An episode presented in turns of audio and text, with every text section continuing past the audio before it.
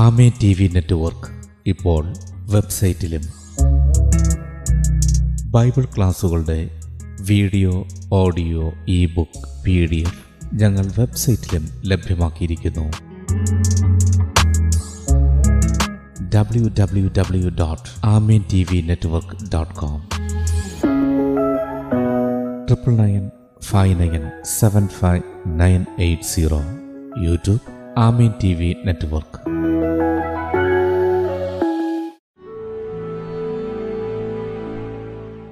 Kummallur Maranatha gospel mission ഒരുക്കുന്ന നാനൂറ്റി പതിമൂന്നാമത്തെ ബൈബിൾ സ്റ്റഡിയിലേക്ക് ഏവർക്കും സ്വാഗതം.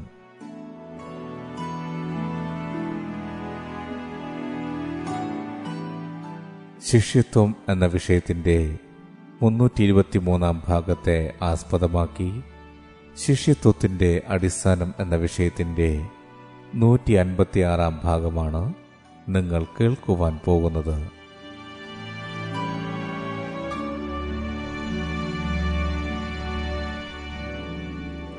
ക്ലാസുകൾ എടുക്കുന്നത് brother Sunil Kumar C G. അന്വേഷണങ്ങൾക്ക് nine double four seven two zero double six eight zero.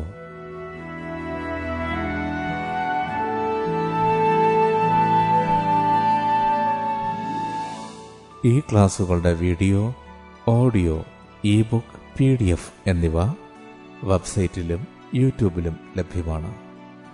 W W W dot Amen T V network dot com contact triple nine five nine seven five nine eight zero.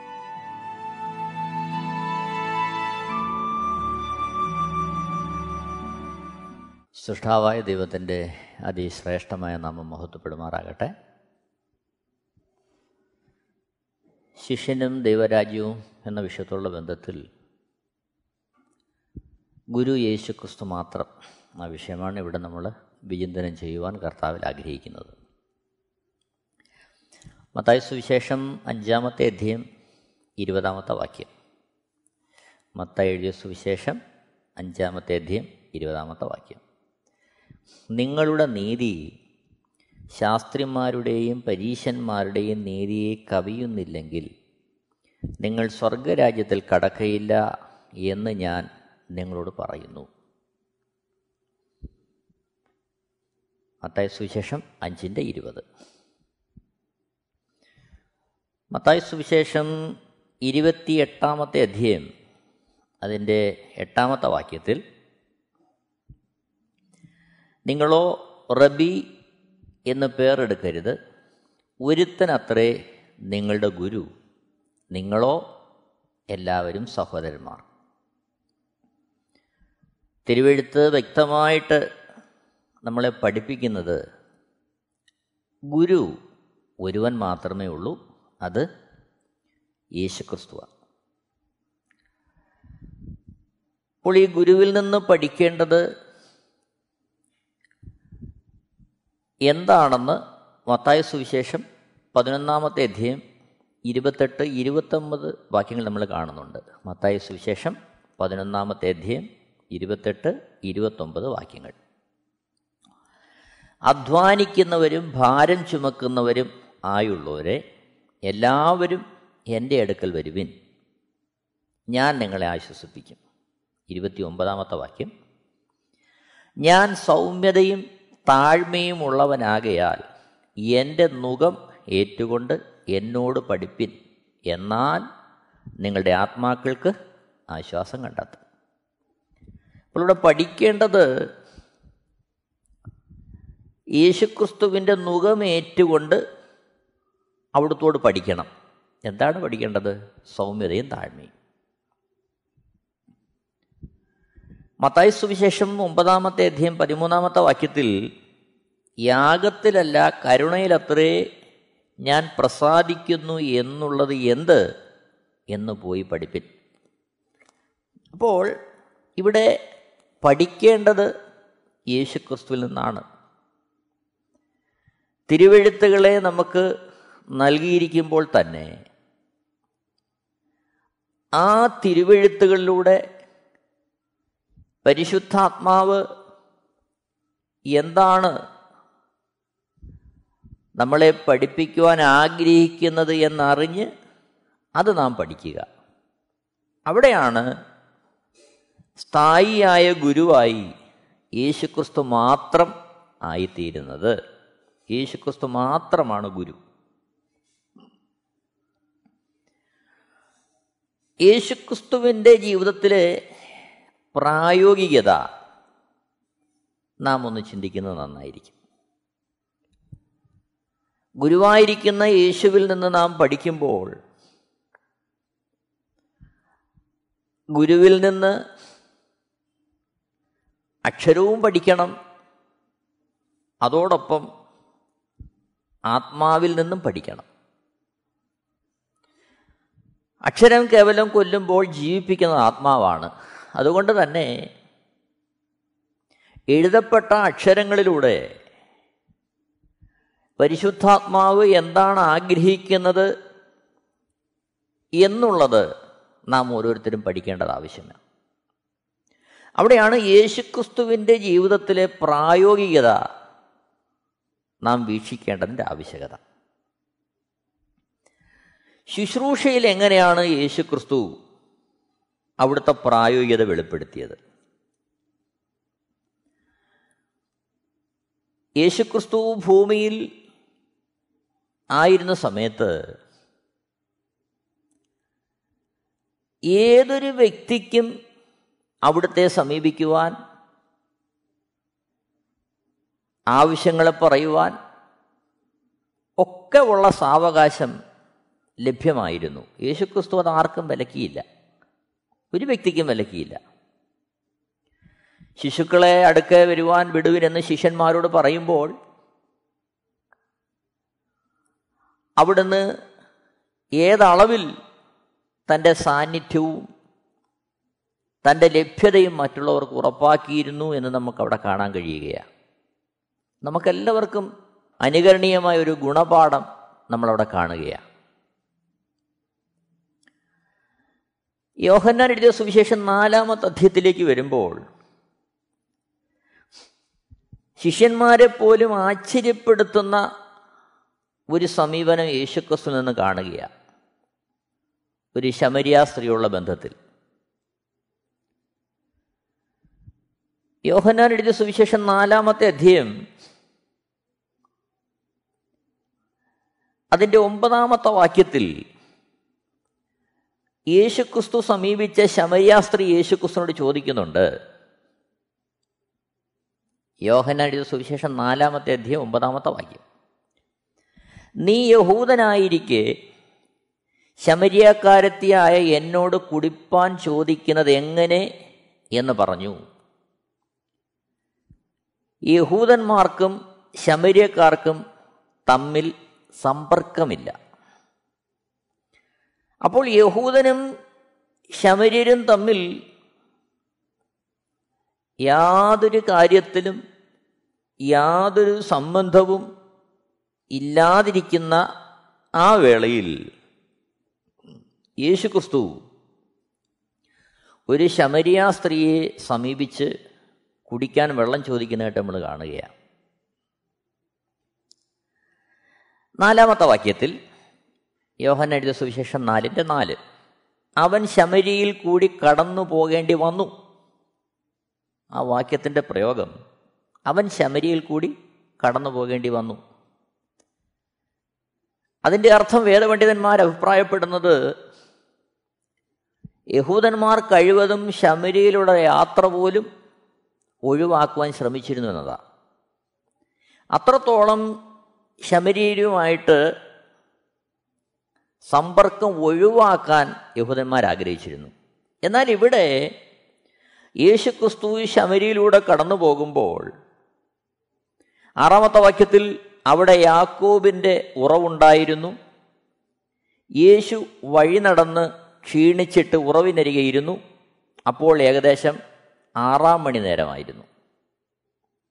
ഏഴാമത്തെ വാക്യത്തിൽ ഒരു ശമരിയ സ്ത്രീ വെള്ളം കോരുവാൻ വന്നു. യേശു അവളോട് എനിക്ക് കുടിപ്പാൻ തരുമോ എന്ന് ചോദിച്ചു. അപ്പോൾ യേശു നടന്ന് ക്ഷീണിച്ചിട്ട് ശമരിയ സ്ത്രീയോട് വെള്ളം ചോദിക്കുകയാണ്. അപ്പോഴാണ് ഒമ്പതാമത്തെ വാക്യത്തിൽ ശമരിയ സ്ത്രീ അവനോട് പറയുന്നത് നീ യഹൂദനായിരിക്കെ ശമരിയക്കാരത്തിയായ എന്നോട് കുടിപ്പാൻ ചോദിക്കുന്നത് എങ്ങനെയെന്ന് പറഞ്ഞു? അപ്പോൾ യേശു ഇവിടെ എല്ലാ കാഴ്ചപ്പാടുകൾക്കും മാനുഷികമായ എല്ലാ അതിർവരമ്പുകൾക്കും അപ്പുറമായിട്ട് അവിടുന്ന് കടന്നു ചെല്ലുക. ഇവിടെയാണ് ഒരു ക്രിസ്തു ശിഷ്യൻ യേശു ക്രിസ്തുവിന്റെ ജീവിതത്തെ പഠിക്കേണ്ടതിന്റെതായ ആവശ്യകത. അവിടുത്തെ ജീവിതത്തെ പരിശോധിക്കുമ്പോൾ അവിടുന്ന് പാപത്തെ വെറുത്തു എന്നാൽ പാപിയെ അവിടുന്ന് സ്നേഹിച്ചു. ഏത് അളവ് വരെയും ആർക്കും സമീപിക്കുവാൻ തക്കവണ്ണം തുറന്ന സമീപനമായിരുന്നു ജീവിതമായിരുന്നു യേശുക്രിസ്തുവിന്റെത്. നോക്കണം യോഹന്നന്റെ സുവിശേഷം നാലാമത്തെ അധ്യയം പത്താമത്തെ വാക്യത്തിലേക്ക് വരുമ്പോൾ അതിന് യേശു നീ ദൈവത്തിന്റെ ദാനവും നിന്നോട് കുടിപ്പാൻ ചോദിക്കുന്നവൻ ആരെന്നും അറിഞ്ഞു എങ്കിൽ നീ അവനോട് ചോദിക്കുകയും അവൻ ജീവനുള്ള വെള്ളം നിനക്ക് തരികയും ചെയ്യുമായിരുന്നു എന്നുത്തരം പറഞ്ഞു. അപ്പോൾ ശമരിയാ സ്ത്രീ യഹൂദനുമായി സമ്പർക്കമില്ലാത്തവരാണ് എന്ന് അവൾ തന്നെ പറയുമ്പോൾ യേശുക്രിസ്തുവിന്റെ പ്രസ്താവന വളരെ വളരെ ശ്രദ്ധയാകർഷിക്കുന്നതാണ്. നാലിന്റെ പത്തിൽ യേശു അതിന് നാലിന്റെ പത്തിൽ അതിന് യേശു നീ ദൈവത്തിന്റെ ദാനവും നിന്നോട് കുടിപ്പാൻ ചോദിക്കുന്നവൻ ആരെന്നും അറിഞ്ഞു എങ്കിൽ നീ അവനോട് ചോദിക്കുകയും അവൻ ജീവനുള്ള വെള്ളം നിനക്ക് തരികയും ചെയ്യുമായിരുന്നു. ഇവിടെ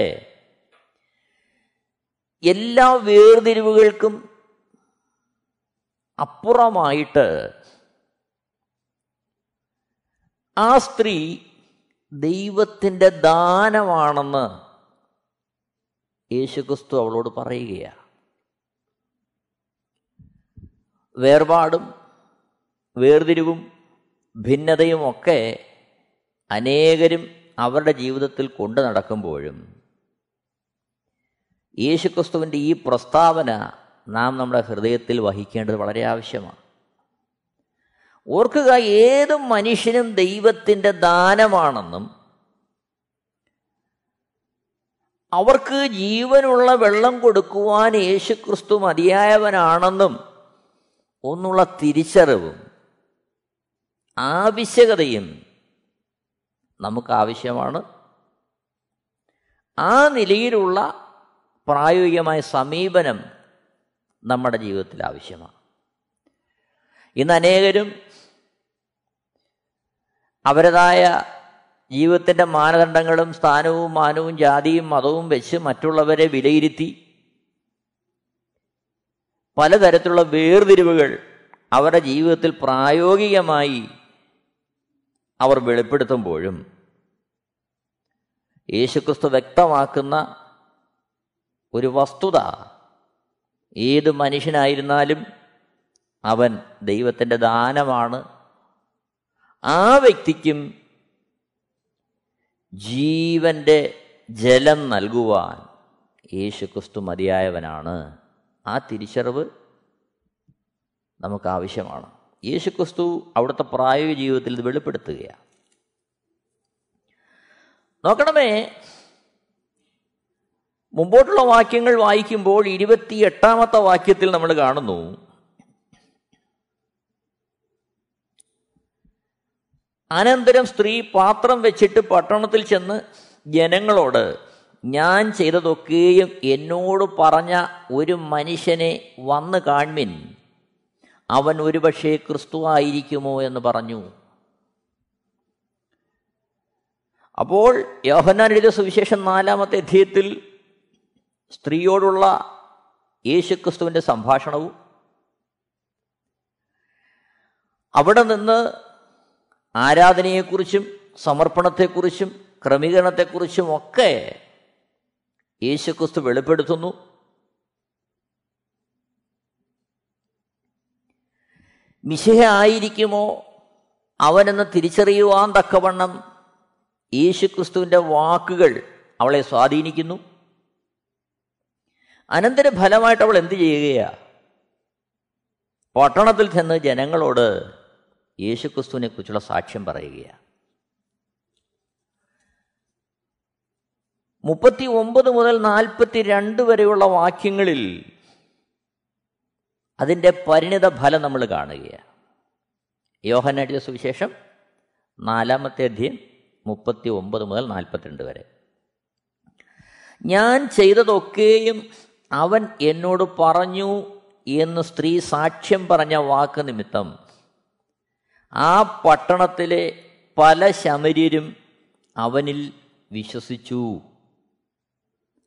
അങ്ങനെ ശമര്യർ അവന്റെ അടുക്കൽ വന്ന് തങ്ങളോടുകൂടെ പാർക്കേണം എന്ന് അവനോട് അപേക്ഷിച്ചു. അവൻ രണ്ട് നാൾ അവിടെ പാർത്തു.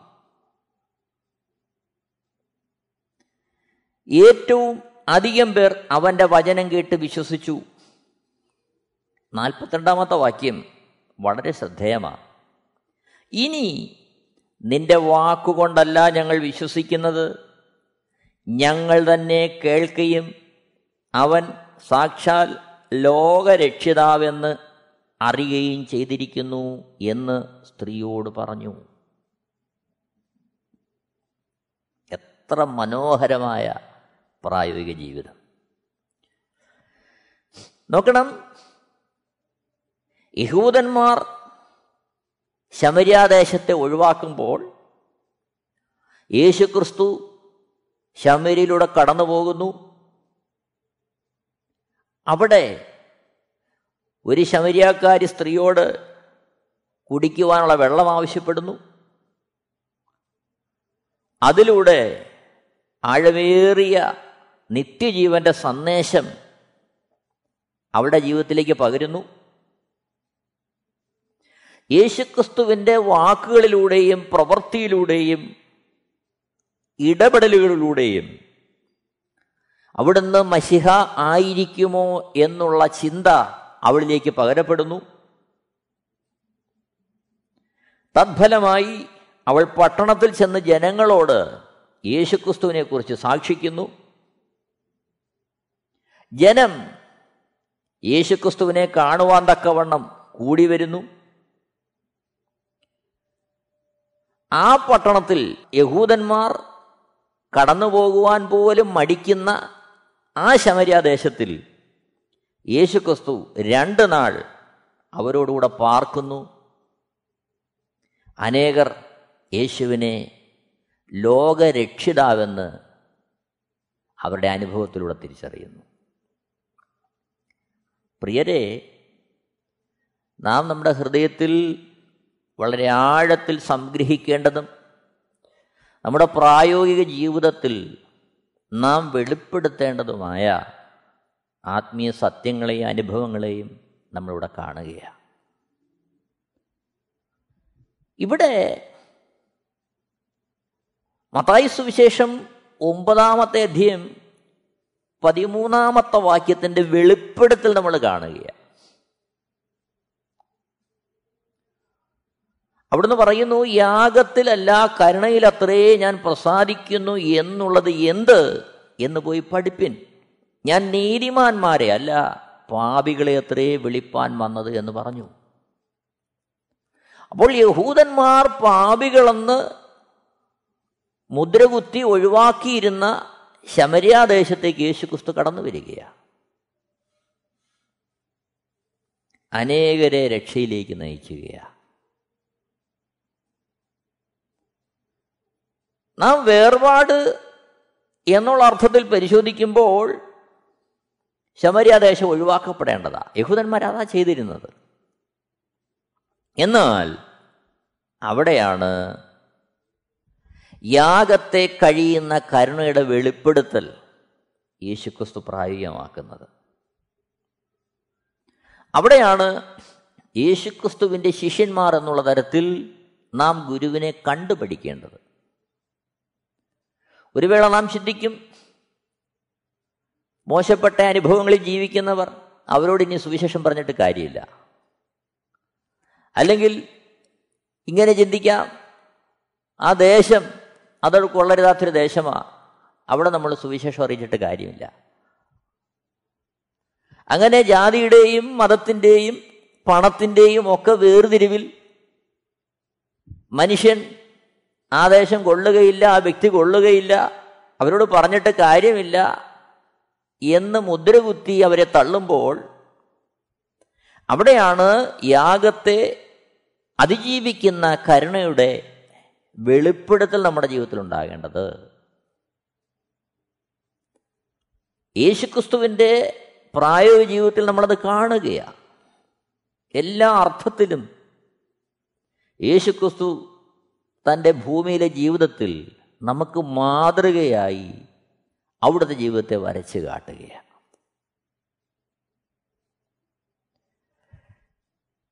യോഹനടിത സുവിശേഷം നാലാമത്തെ അധ്യയം നാൽപ്പത്തി മൂന്നാമത്തെ വാക്യത്തിൽ രണ്ട് ദിവസം കഴിഞ്ഞിട്ട് അവൻ അവിടം വിട്ട് ഗലിയിലേക്ക് പോയി. രണ്ട് ദിവസം ശമര്യാദേശത്ത് യേശുക്രിസ്തു പാർക്കുകയാണ്. യോഹനാൻ എഴുതിയ സുവിശേഷം നാലാമത്തെ അധ്യം മുപ്പത്തിനാലാമത്തെ വാക്യം. ശിഷ്യന്മാരോടായിട്ട് യേശുക്രിസ്തു പറയുകയാണ് എന്നെ അയച്ചവന്റെ ഇഷ്ടം ചെയ്ത് അവന്റെ പ്രവൃത്തി തികയ്ക്കുന്നത് തന്നെ എന്റെ ആഹാരം.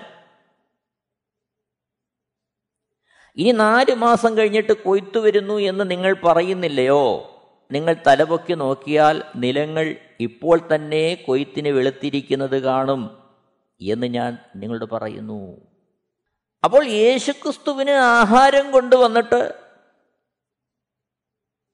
അത് ഭക്ഷിപ്പാൻ പറയുമ്പോൾ യേശുക്രിസ്തു ശിഷ്യന്മാരോട് പറയുകയാണ് നാലിന്റെ മുപ്പത്തിരണ്ട് അതിനവൻ നിങ്ങൾ അറിയാത്ത ആഹാരം ഭക്ഷിപ്പാൻ എനിക്കുണ്ട്. എന്ന് അവരോട് പറഞ്ഞു. ആ ആഹാരം എന്താണ്? അവിടുത്തെ അയച്ച പിതാവായ ദൈവത്തിന്റെ ഇഷ്ടം ചെയ്യുക എന്നുള്ളത്. എന്നെ കേൾക്കുന്ന പ്രിയരെ വിശാലമായ അർത്ഥത്തിൽ നാം ഇവിടെ യേശുക്രിസ്തുവിന്റെ പ്രായോഗിക ജീവിതത്തെ നമ്മൾ മനസ്സിലാക്കേണ്ടതുണ്ട്.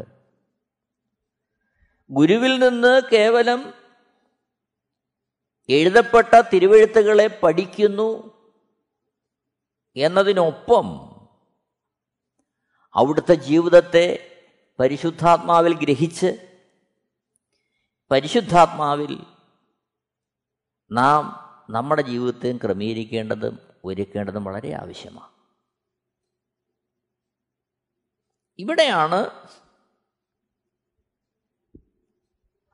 അവിടുത്തെ വാക്യത്തിന്റെ പ്രസക്തി. മത്തായ സുവിശേഷം പതിനൊന്നാമത്തെ അധ്യയം ഇരുപത്തി ഒമ്പതാമത്തെ വാക്യത്തിൽ അവിടുന്ന് പറയുന്നു ഞാൻ സൗമ്യതയും താഴ്മയും ഉള്ളവനാകയാൽ എന്റെ മുഖം ഏറ്റുകൊണ്ട് എന്നോട് പഠിപ്പിൻ. എന്നാൽ നിങ്ങളുടെ ആത്മാക്കൾക്ക് ആശ്വാസം കണ്ടെത്തും.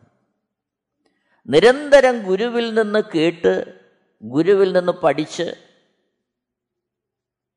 പരിശുദ്ധാത്മാവിൽ ജീവിക്കേണ്ടതും അവിടുത്തെ വേലത് കേൾക്കേണ്ടതും നമ്മെക്കുറിച്ചുള്ള ദൈവത്തിന്റെ ആഗ്രഹമാണ്. ആഴമേറിയൊരു സമർപ്പണം നമുക്ക് ആ വിഷയത്തിൽ ഉണ്ടാകേണ്ടത് ആവശ്യമാണ്. ഒരു നിമിഷം നമുക്ക് നമ്മളെ തന്നെ പരിശോധിക്കാം. നമ്മുടെ ജീവിതത്തെ കർത്താവിന്റെ കരങ്ങളിലേക്ക് സമർപ്പിക്കാം. കേവലം അക്ഷരമായിട്ട് തിരുവെഴുത്തുകളെ ഉൾക്കൊള്ളുന്നതിന് പകരം നല്ല ശിഷ്യനായി പരിശുദ്ധാത്മാവിൽ തിരുവെഴുത്തുകളെ തിരിച്ചറിഞ്ഞ് യേശുക്രിസ്തുവിന്റെ പ്രായോഗിക ജീവിതത്തെ നമ്മുടെ ജീവിതത്തിൽ വെളിപ്പെടുത്തി നാം നമ്മുടെ ക്രിസ്ത്യ ജീവിതം നയിക്കേണ്ടത് വളരെ ആവശ്യമാണ്. ലൂക്കോസ് എഴുതിയ സുവിശേഷത്തിൽ യേശുക്രിസ്തുവിന്റെ വ്യത്യസ്തമായ മറ്റൊരു സമീപനം നമ്മൾ കാണുകയാണ്. ലൂക്കോസ് എഴുതിയ സുവിശേഷം പത്തൊമ്പതാമത്തെ അധ്യയം ഒന്ന് മുതലുള്ള വാക്യങ്ങൾ വായിക്കുമ്പോൾ. അവിടെ ചുങ്കക്കാരിൽ പ്രമാണിയും ധനവാനുമായ സക്കായി എന്നു പേരുള്ളൊരു മനുഷ്യൻ യേശു എങ്ങനെയുള്ളവനെന്ന് കാണുവാൻ ശ്രമിക്കുകയാണ്. ഈ സക്കായി ധനവാനാണ് ചുങ്കക്കാരിൽ പ്രമാണിയാണ്. യേശുക്രിസ്തു ജീവിച്ചിരിക്കുന്ന ആ കാലയളവിൽ ചുങ്കക്കാരെ പാപികളുടെ ഗണത്തിലാണ് യഹൂദന്മാർ കണ്ടിരുന്നത്. സുവിശേഷത്തിൽ പല ഭാഗങ്ങളിലും ചുങ്കക്കാരും പാപികളും എന്നുള്ള പ്രയോഗം നമ്മൾ കാണുന്നുണ്ട്. അപ്പോൾ ഇവിടെ ചുങ്കക്കാരിൽ പ്രമാണിയാണ് ധനവാനായ സക്കായി അതുകൊണ്ട് തന്നെ യഹൂദന്മാരുടെ ദൃഷ്ടിയിൽ സക്കായിക്ക് ഒരു തരത്തിലും യേശുവിനെ ആ രീതിയിൽ സമീപിക്കുവാനോ കാണുവാനോ ഉള്ള സാധ്യത അവർ കാണുന്നില്ല. അതിലും ഉപരിയായിട്ട് തിരുവഴുത്തുകളെ പഠിപ്പിക്കുന്ന ദൈവപുത്രനായ യേശു ക്രിസ്തു അവിടുന്ന് വിശുദ്ധനാകിയാൽ ഈ സക്കായോടത്ത് പാർക്കും എന്നുള്ളത് ഒരിക്കലും ഒരു യഹൂദന് ചിന്തിക്കാൻ കഴിയുന്ന കാര്യമല്ല. എന്നാൽ ലൂക്കോസ് സുവിശേഷം പത്തൊമ്പതാമത്തെ അധ്യയം ഒന്ന് മുതൽ പത്ത് വരെയുള്ള വാക്യങ്ങൾ വായിക്കുമ്പോൾ അവിടെ നമ്മൾ കാണുന്നത് യേശുക്രിസ്തുവിനെ കാണണം എന്നുള്ള ആഗ്രഹത്തോടെ കാട്ടത്തിൽ കയറിയിരുന്ന ആ സക്കായിരിക്കുന്ന മരത്തിന്റെ ചുവട്ടിൽ യേശു വന്ന് നിന്നുകൊണ്ട്